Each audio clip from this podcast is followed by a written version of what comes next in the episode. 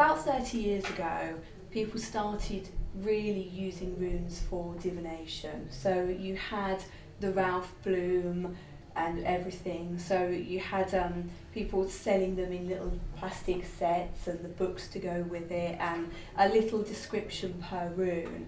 Now, this isn't originally necessarily how they would have been used. In fact, it definitely isn't how they would have been used. But we don't know that they weren't used for divinatory purposes. They are a magical language. Anything that becomes part of the public psyche, anything that becomes used in a certain way, then builds up momentum and energy. So, although sometimes you know we pagans scoff at the New Agers with their little plastic rune sets and the blank rune and things, actually, if they're being used in that way, and it has been about 30 years now, you know, we're talking a long time and a lot of use. So that's not to say that that isn't a useful way of using them. It they've built up a lot of momentum in the same way, maybe not through hundreds of years like the tarot cards, but certainly things like the angel cards, for example, they've been used for a long time, and a lot of people really put a lot of faith in them. So just because it's not how it would have been used originally doesn't mean that it's wrong or that you shouldn't do it, if that makes sense. So, my view of what the runes are is I think that particularly the Elder Futhark, which is the one that's most used, I see it as 24 little energies. So I think of them as each one being a different focus of energy, a different flavour. And they are very, those energies are very Nordic flavoured. So they are they're very much within the Scandinavian psyche, they're very much within that kind of energy and ancestry.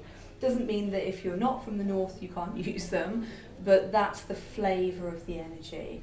And they're very they're very raw, they're very wild, they're very blunt, a bit like um, Scandinavian people sometimes can be quite blunt. It's you know, in saying Swedish, for example, you know, you don't really have a lot of words for please; they're not needed, and it's the same with the runes. You know, you use less words, and each rune represents a certain kind of energy.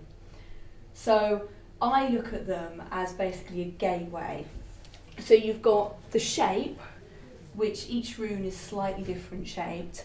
Um, so if I could borrow your pen, I will. So this is the first one. It's not. Clearly being dyspraxic. And my letters are around the wrong way. So this is the first one, which is Fehu.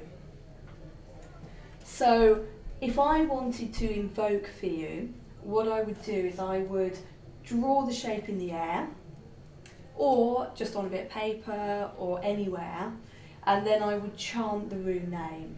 So each rune has a slightly different sound. So for me, when I invoke the runes, it really is as much about the word and the voice of the rune to bring the energy into the room as it is, sorry, that's a few, as it is about the shape of it. They're not, because they're an alphabet, the energy comes through the voice of the rune as much as the shape of the rune. So I would chant that and draw it in the air to get that energy into the room, to into the room.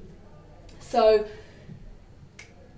if I wanted to learn about that rune, what I would do is I would invoke it and then we would I would basically just sit and think about the kind of feeling that has. So I would invoke the rune and then think about the energy that it brings in. So we probably can do that in a little while and see if people are happy to, and we can see what we think that rune may represent, because that really is the best way to get to know them. It's about experiencing them and feeling the energy. So this is what runes are. So they're, I think of them as 24 friends. I think of them as allies. I think of them as weapons almost. And I think that's probably closer to the way they would have been used within um, the Galdra of the Old Norse. but we don't know for sure.